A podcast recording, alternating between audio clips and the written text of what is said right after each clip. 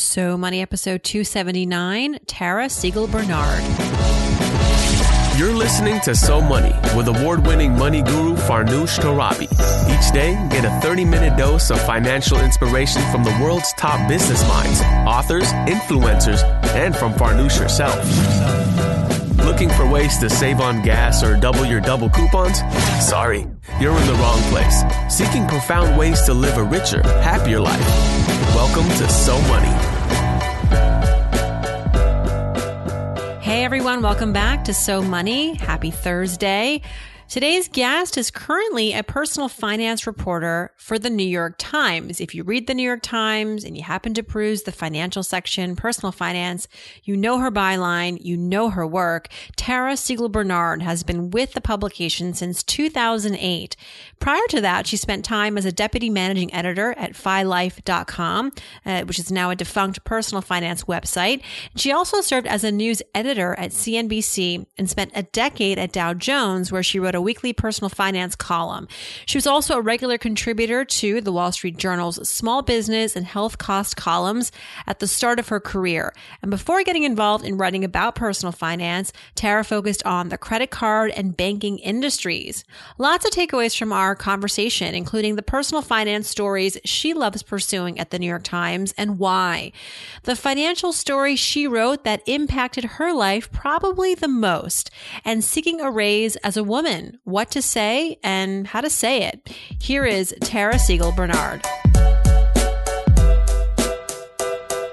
Tara Siegel Bernard, welcome to So Money. My gosh, I'm such an admirer of your work. Welcome to the show. Oh, thanks for having me. I'm also a mutual admirer of your work. Thank you. Oh, that's so kind. And I know we're we're neighbors in Brooklyn, so looking forward to seeing you in person one day soon. And yes, yeah. I mean, I have to say, Tara, I I, I am a New York Times addict. And of course, my favorite, my favorite sections are real estate and the business section and specifically personal finance on Thursdays. And I love the weekend pieces. Your, your title there is personal finance reporter for the New York Times. And if there's anybody who wants to get into personal finance writing, I mean, you're really at the peak. You're at the ideal place. Was this always something you had your eye on as a journalist to not only work at the Times, but specifically to cover personal finance and why? Well, I wouldn't say that I had my eye on personal finance. I think as a young journalist, you know, my early 20s, I think that the Times was always a, a dream, which seemed like a, you know, unattainable dream. Um, but as far as personal finance goes, my first job um, out of school was working for Dow Jones as a reporting assistant. They published the Wall Street Journal. Um, so I didn't think that business was going to be a long term move for me. It was just going to be something to get my feet wet, you know, learn specific skill about a spe- in a specific area. But as it turns out, you know, money makes the world go round and, and, it kind of touches on everything. So after, um, I got my feet wet, you know, do it writing about, you know, stocks and earnings reports and sort of kind of corporate business news. Um, I moved to the, the banking beat and I covered credit, the credit card industry, the banking industry, and you know how they made money and and that sort of thing. But after doing that for a while i was really aching for to kind of flip that around and and you know write for the people who were consuming these you know the services that these banks provided and and how they struggled with money and and and that it's it was basically trying to flip that around and and um and write about personal finance because it is so personal Yes. And we'll talk about your personal, personal finance. But as a fellow writer, I'm, I'm curious, how does the pitching process work at the Times? How do you come up with your stories? What's the approval process like? And then I have to imagine that being at the Times, it's there is a lot of responsibility, but at the same time, you know, I think it's easier to get people to talk to you, right? Because you have the Times as your platform. Yeah. I know, like, when I was a reporter for Money Magazine, it was so much easier to get people on the phone than if I was just writing an article for my blog. yeah. um, yep. So I'm just curious if you walk us through the mechanics of, you know, you know, getting a story to print and, and what are the stories right now that the newsroom is, is all a buzz over? Well, in terms of, you know, getting a story to print, um, I feel really lucky in my beat in that I can pretty much write about anything that I want as long as it touches on money. Um, and, you know, it's a substantial enough idea. Um, so, you know, and that and money just touches so many aspects of our lives and our financial lives just get increasingly complicated. It seems every year there are more decisions to make, more products to evaluate. It seems that we're, you know, we buy so many more things or, or, or, or, need to buy so many more things than, you know, when we were growing up, um, just with cell phone packages and, and all that kind of good stuff. Um, but in terms of coming up with ideas, um, I read a lot of research. I, I, talk with a lot of people. I hear from a lot of people, you know, financial planners, consumers, readers who are writing in with specific issues. Um, and a lot of people that actually comment on our stories a lot of i've found that you know more ideas are are filtering in that way conversations with you know people on social media. Um, that's a, a, a, big and increasing component. Um, and then you basically, I come up with a list. Um, I have my personal processes. I have a, an ideas folder in my email. So as I get pitches from people, if I, if something kind of catches my eye and I can't like have time to respond to that person right away, I'll put it in my little ideas folder and um, I'll literally take a day to kind of organize my ideas. Um, and you know, just getting out and talking to people. Um, some of the best ideas come come that way as well. Some of my favorite pieces that you've written are around women and money, specifically. Mm. You know, and, and it's such it's I actually went through the archives of the stories that you've written and I noticed that you back in 2010 you were writing about how women need to negotiate, ask for more. And so you were kind of ahead of the curve on that because like there was that study that came out that said, you know, for women you have to ask for the for more money, but it's also how you ask, you know. Yes. That has a lot to do with it. And still even today that's a big part of the education and conversation around the gender wage gap. What are some of the, the stories that you love to write most and, and that really perhaps a story that changed your life in some ways? Yeah, well, um, I get I get most excited about the stories that give an underdog or some other marginalized group a voice um, or some clarity on an issue. And like you said, helping women negotiate a raise that um, I was really interested in that research. I really ate it up because I think I am, you know, just a, a, the typical woman. It's not something that we like to do. At least I don't personally um, like to, you know, talk about how great I am and, and, and advocate for myself. And it turns out the research shows and that there's a reason why we feel that way. We we may be, according to the research, picking up on the subtle clues that that both men and women don't like when women kind of put themselves out there and negotiate for themselves and and are not are stepping outside of the prescribed gender role that society has you know ascribed to us. So it's um that is was really really fascinating. Um and also when i came back from maternity leave i had a lot of trouble with that. And i had I had one of the most generous policies out there. Um, the Times gave us, they didn't pay us for the entire amount, um, but we had, I took six months off, which is a luxury in this country. Um, but I still, I don't know if my hormones were still raging or just, you know, first time parent. It was, it was so hard to leave him with strangers. And he was not, you know, I don't know if he felt my energy, but my little guy was not happy about leaving his mama as much as um, his mama yeah. wasn't happy about leaving him. So when I got back, the first column I wrote was how I, I was thinking about, my God, imagine I had to do this after six or eight weeks. I had the luxury of six months. You know, we got to do all the things that, you know, I got to play house for that long. And it was, you know, that's a whole nother type of work, you know, staying up with a baby, as you know.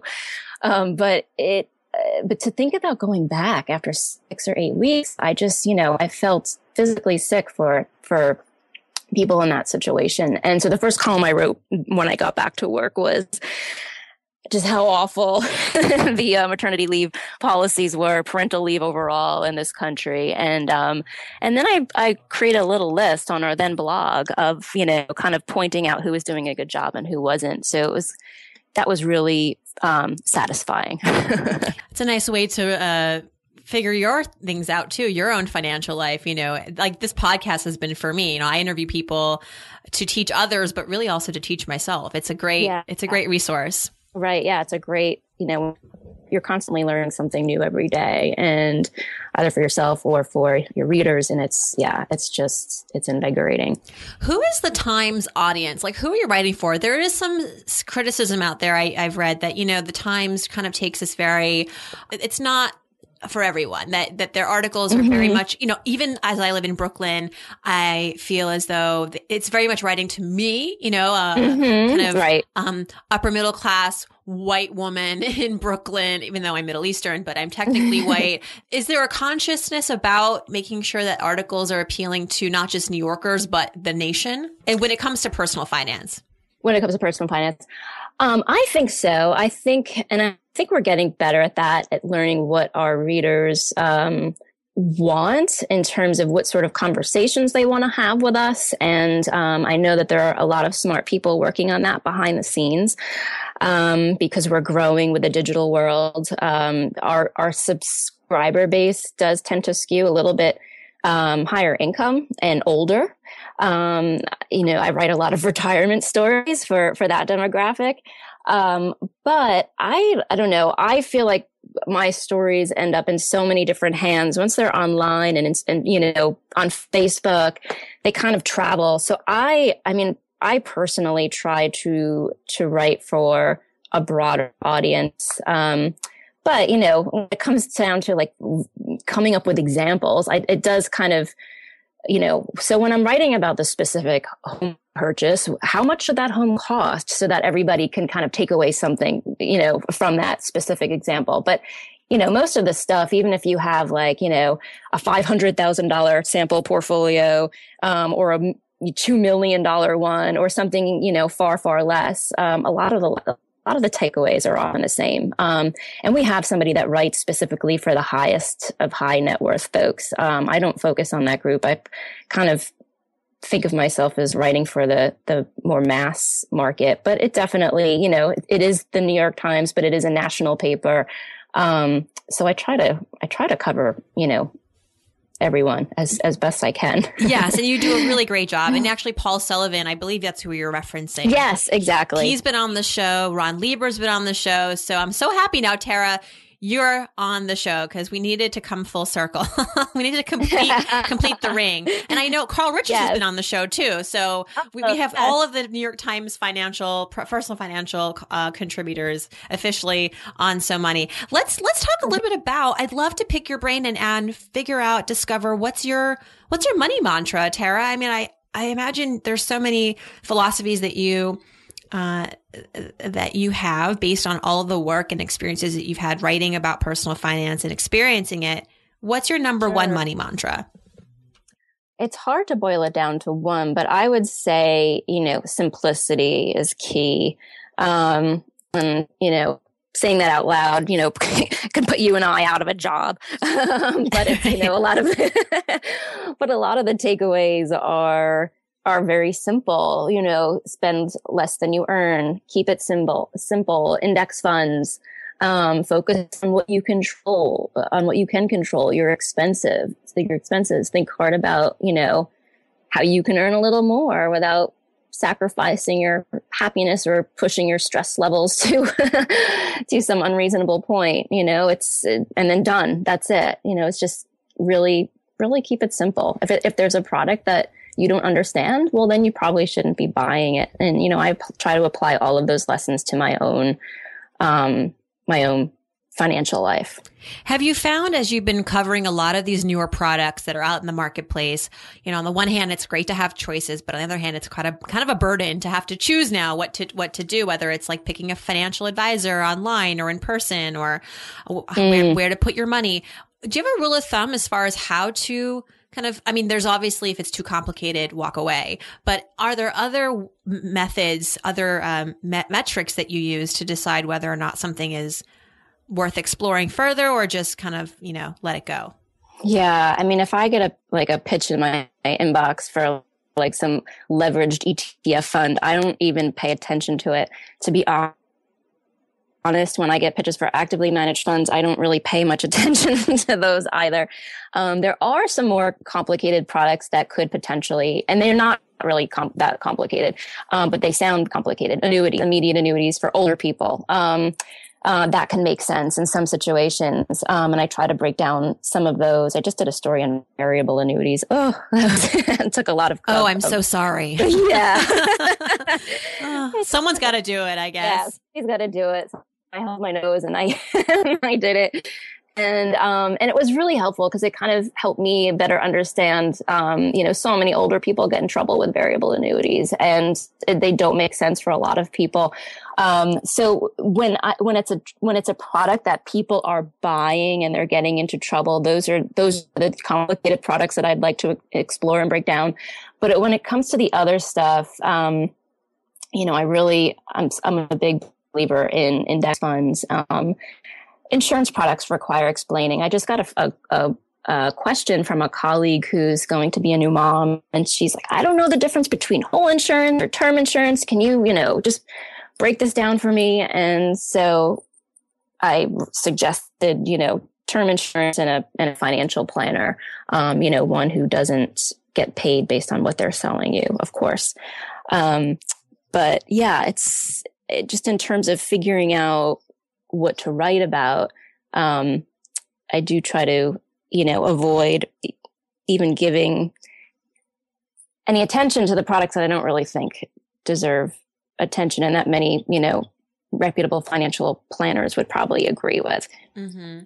Absolutely. Well, I don't really know much about your upbringing now, Tara. I know that you've been living in New York for quite some time. Did you, did you grow up here? And um, more specifically, what was your financial uh, perspective growing up, experiences? Uh, that maybe there was one money memory that you have that has now as an adult, mm-hmm. as a woman, really shaped you? Yeah, well, I would say I was pretty um, fortunate growing up in that we we always had everything that we needed. It was uh, you know a financially stable household. You know, um, but we were by no means wealthy. Um, but it was you know very solidly middle class, comfortable upbringing. So I never really worried about money as a child, um, which I think would have made things my outlook a lot different. Um, but I do remember that my mother always say for things. Um, she didn't go and buy whatever she wanted. Like if it was a bigger purchase, like a new piece of furniture or something like that. I remember she was always like stashing money away in her closet or, or, you know, just there wasn't a, wasn't a lot of immediate gratification. So if it was a bigger thing, she kind of saved for it. And I think that, um, kind of shaped my, um, discipline. I think that was a good life lesson. Um, I also felt like I had to wait for things growing up. You know, we weren't just handed whatever we asked for. Um, you know, extracurricular activities and that sort of thing, piano lessons and dance lessons, all that was paid for. But um, but if it was something extra, I remember I had to wait for a Cabbage Patch doll. Did you have one of those? oh, I got the counterfeit Cabbage Patch doll one year. There were it, it was sold out, and my mom got me like the Schmabbage Patch doll. Like it was, I immediately was like, no, no, no, no, this is not gonna, this is not gonna work, mom. Um, but she tried. I mean, you got to give her credit for trying. It yeah, was sold out. Right. What was she supposed to do? Right. Yeah, exactly. My mom wasn't the type that was about to wait on the long line at the toy store at 4 a.m. in the morning.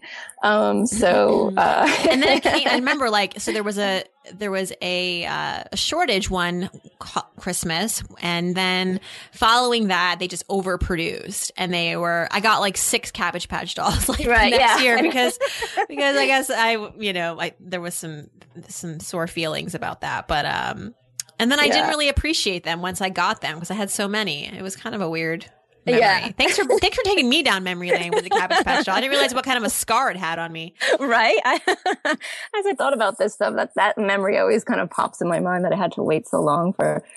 I think that was a good thing. Um, yeah. um, I always had a job too growing up. I remember uh, working in my parents' business. They owned um, a jewelry store, like a kind of small town jewelry store. So I always worked there in my teens and um, and growing up, even before then. Um, and so I guess the fact that my father was an entrepreneur also kind of shaped my outlook on money. Um, there were ups and downs. Is something that you know could affect your mood, um, but it also kind of felt like he was in control of his destiny to some degree um, because you know there's naturally business is good it's, it ebbs and it flows. Um, but i guess that i remember growing up thinking oh i'd like to be my own boss too but clearly that didn't work out. Uh, well, or at least not yet. out, yeah. Yeah yeah yeah not yet. Um, but it was something that i think i i thought would be um, more empowering just the kind of the fear that you're um, your job is kind of always on the line, especially in media. Um, is something I think a lot of other, a lot of journalists worry about um, these days. Um, but yeah, but I always had a job. I worked for my parents, um, and there were a couple of summers where I where I was like cashier in like a grocery type store, and I remember maybe because it wasn't you know just working for my parents, and um, I remember that I I really loved those paydays because they paid you like every two weeks and I would leave there with this wad of cash in my hand. And that was so empower- empowering as a young person. I don't, um, they probably oh, yeah. paid me in singles. so it seemed like a lot more than it really was. Um, I, am sure you've come across these studies too, which finds that uh, there's a correlation between uh, young people who have jobs who then go on to become entrepreneurs or very financially successful. There's something about establishing that work ethic, establishing that hunger to and that yearning to kind of be um, right just accountable really yeah you know? i think yeah. that is a great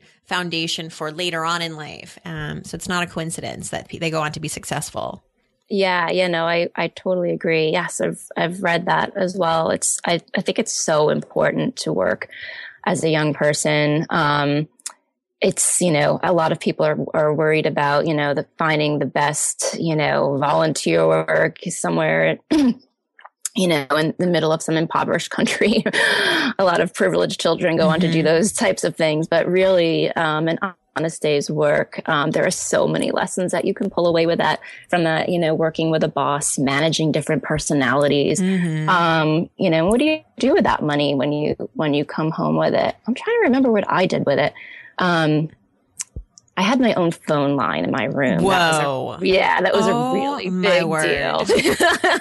you were probably really popular.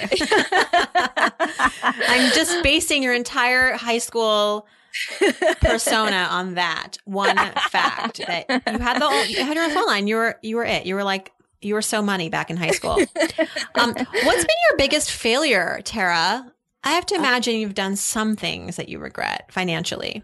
Oh yeah, definitely. Um, there, I mean, I think a lot of people. You probably hear this a lot. Um, I know you've heard this a lot, but in my 20s, I definitely racked up credit card debt you know, I started life on my own in a dingy studio in the West Village and, and it had to be the West Village. So that was probably part of the problem. Um, but it was a, you know, a rent stabilized, um, apartment. It was affordable for me at the time on my, you know, first job out of college, first real apartment.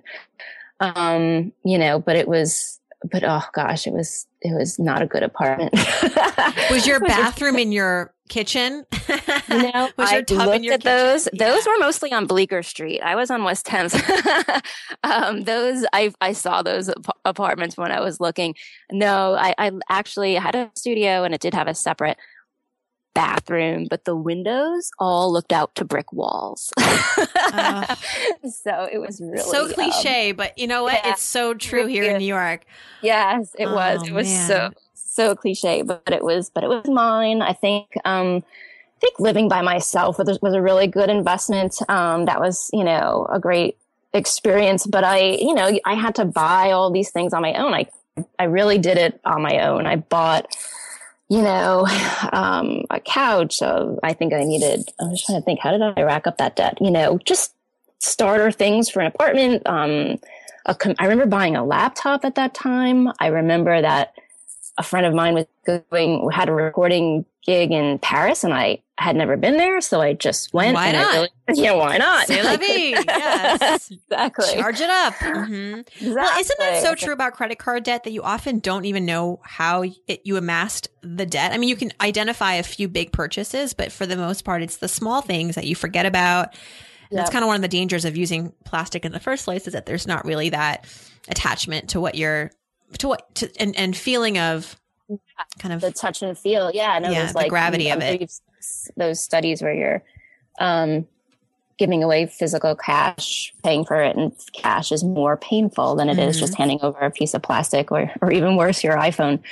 Um, so yeah, so I, I, all of that added up. I you know went to shopping when I went when I got to Paris.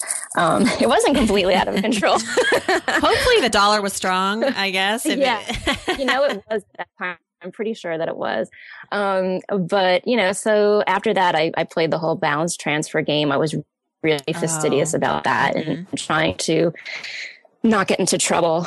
Um, those are my first personal finance lessons. I paid every bill on time, and it was, you know, it was a lot for me at the time. It was, you know, probably a third of my salary. I don't know, Wow. ten thousand dollars in debt.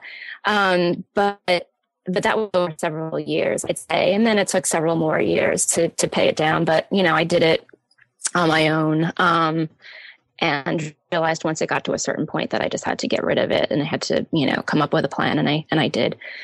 Um, Probably being a financial writer was added pressure yeah, to get your act yeah. together. It was for me. It was like this, you know, like you know, this just voice in my head that was like, "You better not have any debt, because what if you, Right. what if you get outed?" Yeah, exactly. What if somebody finds out? Um, but thankfully, it was it was early enough, and I was able to get rid of it early enough. I'd also love to rewind the clock and um, buy. There was an. I remember there was an apartment. Um, this was, I guess, the late '90s. Um, uh, my there was an apartment for sale on on the same street that I lived on, and it was a large studio, and it cost. Guess how much? It cost one hundred thousand dollars. Oh, what what year was this? this was like in the late 90s and my Oh. mom was like why not you you know you should really think Oh about gosh. just doing it you know it's it, you can do it and i just i had this credit card debt coming up with a down payment just seemed like an impossible thing to do and i eh, in retrospect it was just like that was the worst decision ever i you know i could have figured out a way um to make that And happen now Even- you would have been able to sell it Oh. for like seven hundred thousand dollars or something like that. yeah exactly crazy. was yeah Oh. that's my that's my big my big financial regret and well, it happens to the best of us. I had Margaret Cho on the podcast earlier this year, and she rec- she said too, like she really missed out on some big real estate opportunities. She just wasn't, you know. She just there was a lot of uncertainty, and I have to give you credit for that. I mean, you don't like you just said earlier, you don't want to go into something if it sounds too good to be true. You start to get skeptical. You know, wow, only a hundred thousand dollars. I mean, in prime location, what you know, are, what are the pipes look like? You know, maybe there's Yeah. like some scary remodeling that's ahead of you.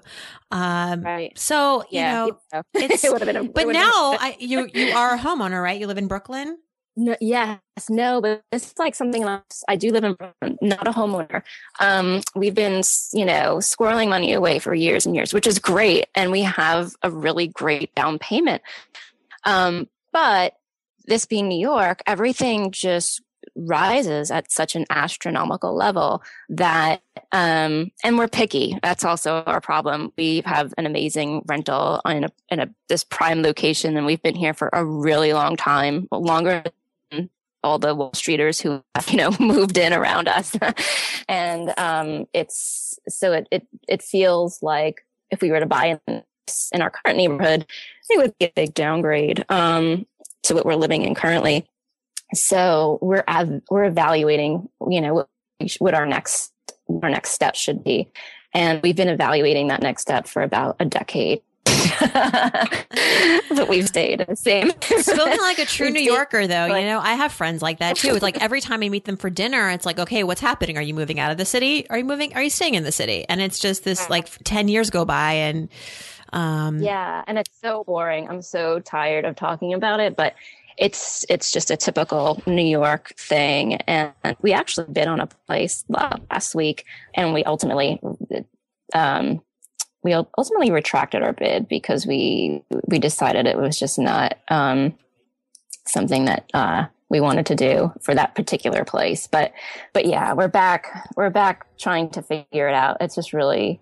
mm. it's really hard. It's also now that we have a you know have saved money for a down payment, it's hard to part with that money. You know, yes. I mean, it's like eh, there's something that's like a gives you a really solid sense of security, and it's it will be in your equity you know it, it's it's not completely going away but it's going to change its form right and, right um, it's not exactly some, liquid yeah and the other thing i think about new york real estate which makes it exciting but also tough when you're in the market to buy is that you have to make relatively quick decisions, you know, and yeah. a home is a huge purchase. The properties here go by, go, go quickly. Like oh, we just bought the apartment next to ours and now we've, we're in the middle of renovation, but we mm-hmm. literally put a bid in the day after it came on the market. And when we did, it wasn't like it was ours. It, we had to compete with another bidder so, um, and this is just a little one bedroom in Brooklyn. Um, I can't yeah. even imagine when you get to, uh,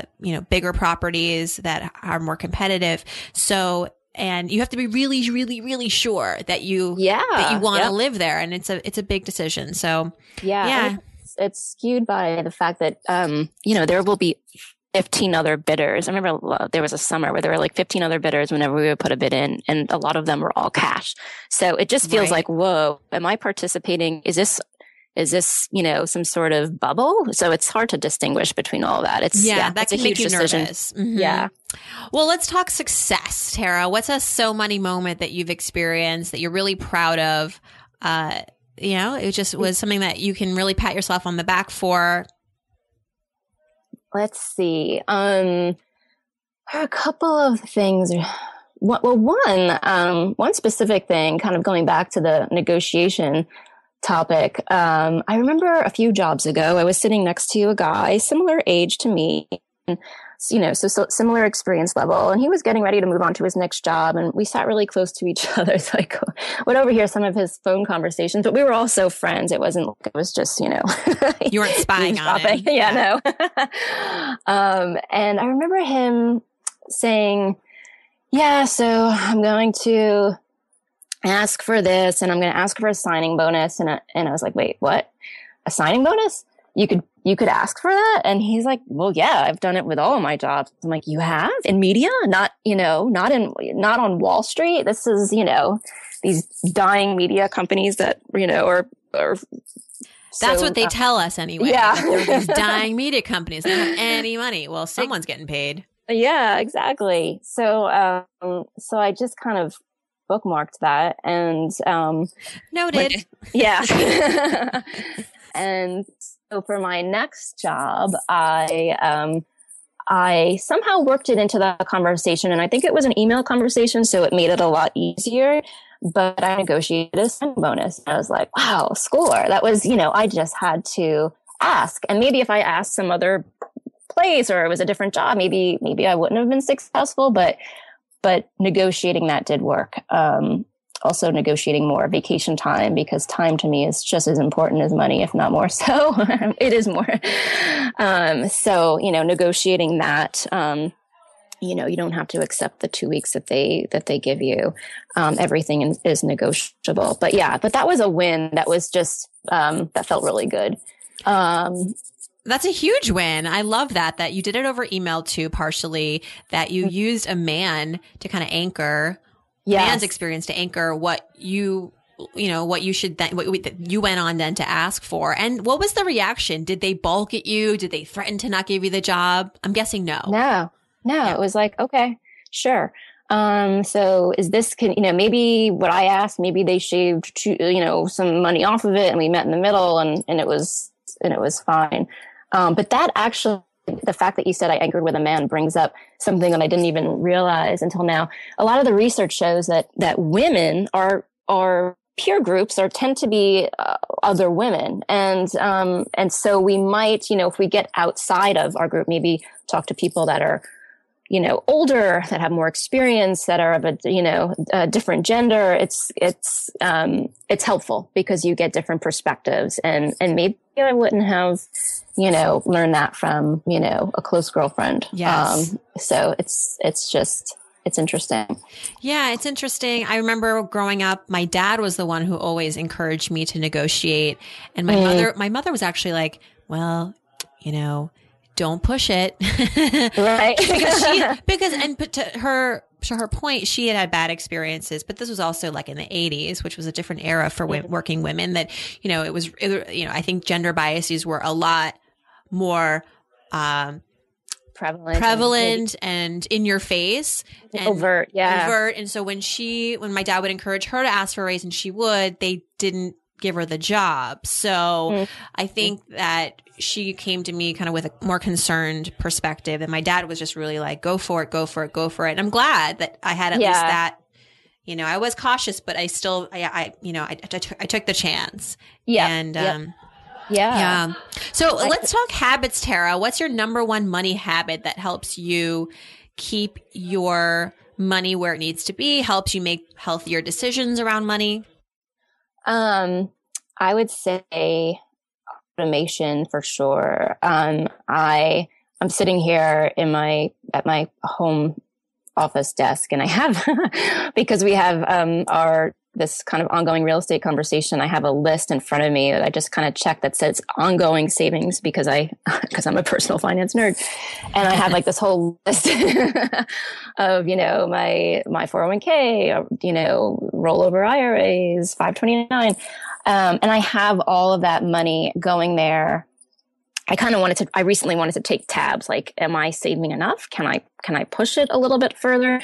Um, because I do have all that on auto, autopilot. I have, um, uh, you know, money coming from a checking account where our paychecks get deposited and have that shuttled every month to these very neatly organized little sub accounts. Um, that it used to be ING, but Capital One uh, has, is now ING and they let you kind of set up all these accounts and you can have like your down payment savings in one, um, daycare expense in another, um, you know, emergency expenses. So I have all these little vacation, I have all these little things set up and all that money just kind of goes there every month. And that really helps me feel like I'm in control because even if I spend too much and, um, then I know, I know because there's, you know, then I'll have to go into my savings, which I rarely do. But if it's like a big, um, if there's some big expense that month, then I, then I, I know that I'm spending too much. It's kind of like budgeting in, in reverse when you have, you know, right. you, you, take savings first and I don't have to budget because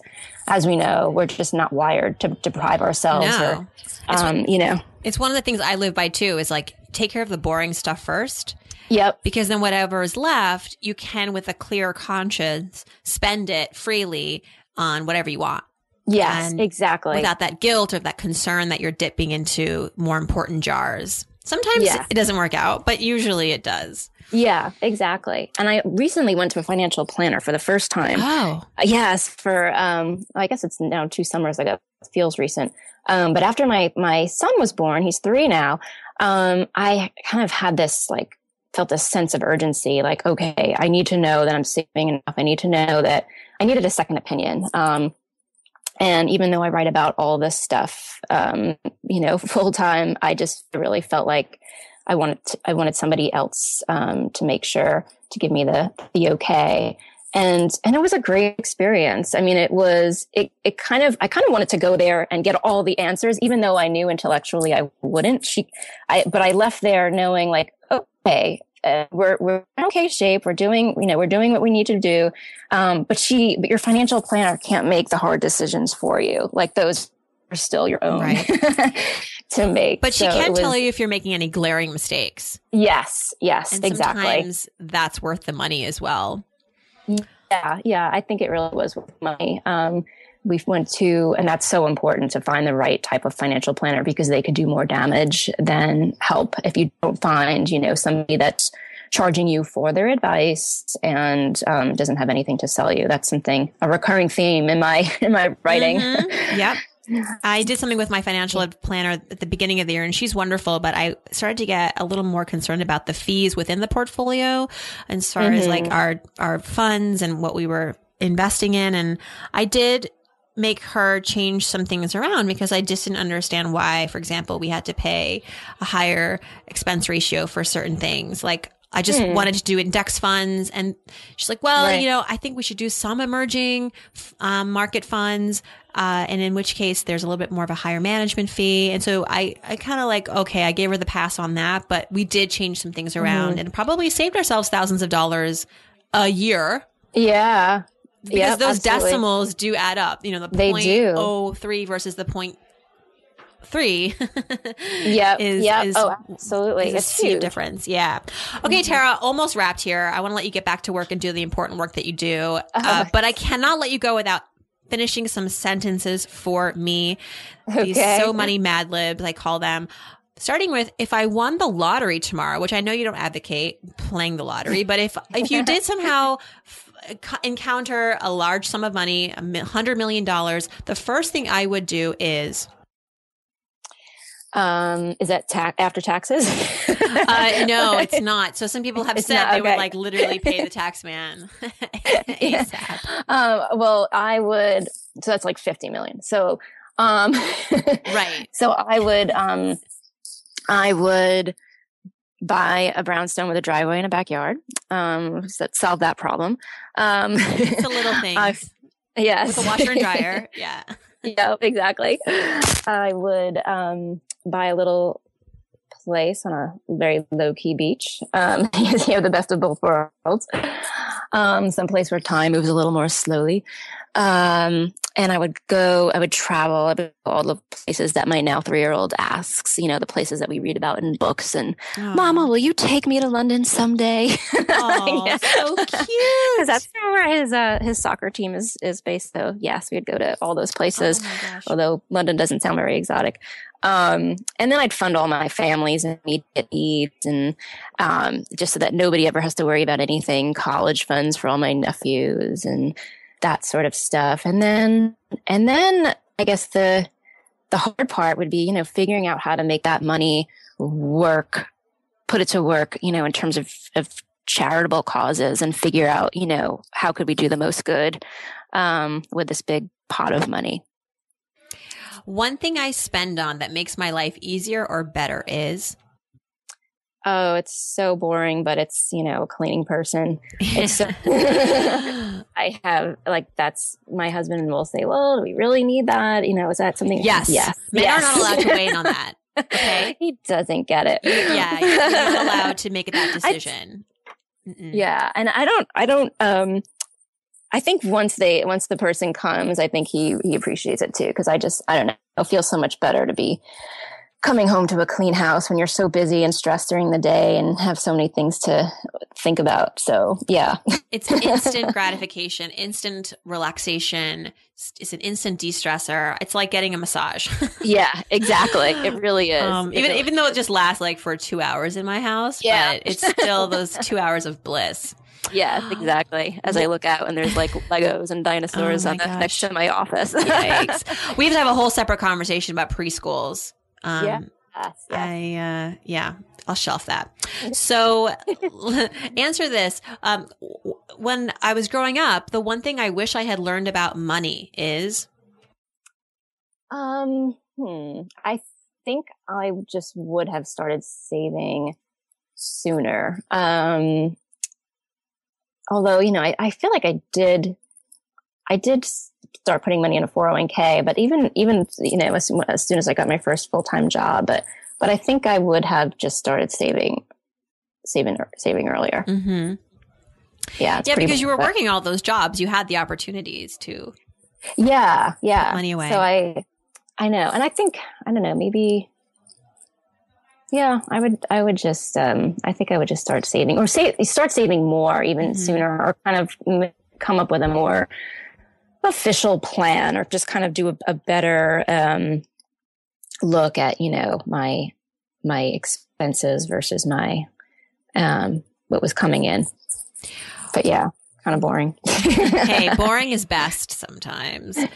When I when I donate, let's talk about your charities. When I donate, I like to give to blank because um I my grandfather died a few Alzheimer's and and that's going to affect and I've written about it and you know money management for for people um you know with with some form of dementia I, that's something that now is like on top of my list um, because it's such an awful disease uh, it's going to impact such a, a you know a, a, huge amount of people um, with the graying of the of the baby boomers and and whatnot um, also causes to ALS, not because of the ice bucket challenge, but for for other reasons. Um, I just also it's kind of another awful disease that I just feel passionately about. Um, and then last year, I um, I've also uh, uh, given to Doctors Without Borders. I think what they do is is pretty phenomenal.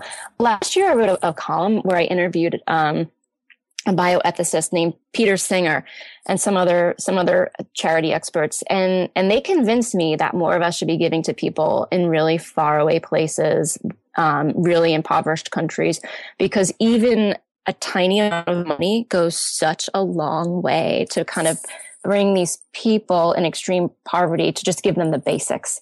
Um, so I've gone to his site um, since then, or the life you can save, um, and you know they'll show you that your five dollars can buy like your fifty dollars can buy like you know five million malaria nets or mosquito nets or you know that's that's a, a, big exaggeration but your money goes really far um, when you donate to causes like that. So that's something i've been trying to to incorporate. I think it's so smart when causes do that because for the donor it really uh, it, it, just it just makes you feel like your your charitable donation is that much more meaningful because you can actually attach exactly. it to something like $25000 you can build a school um, exactly. through Pencils of Promise. I think that's phenomenal.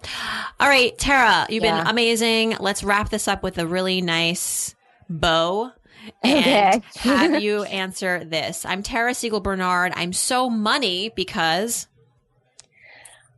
Well, that's hard. That's such a hard one. I think it's the most difficult one. But I, I, I work really hard at what I do, and I and and the main reason is because I feel like it's helping people. And I hope I can help at least one person with every story that I write or, you know, help them understand something a little bit more clearly or inspire them to do something. Well, you're helping me. That's for sure. You got you got me, you. Tara. You had me at hello.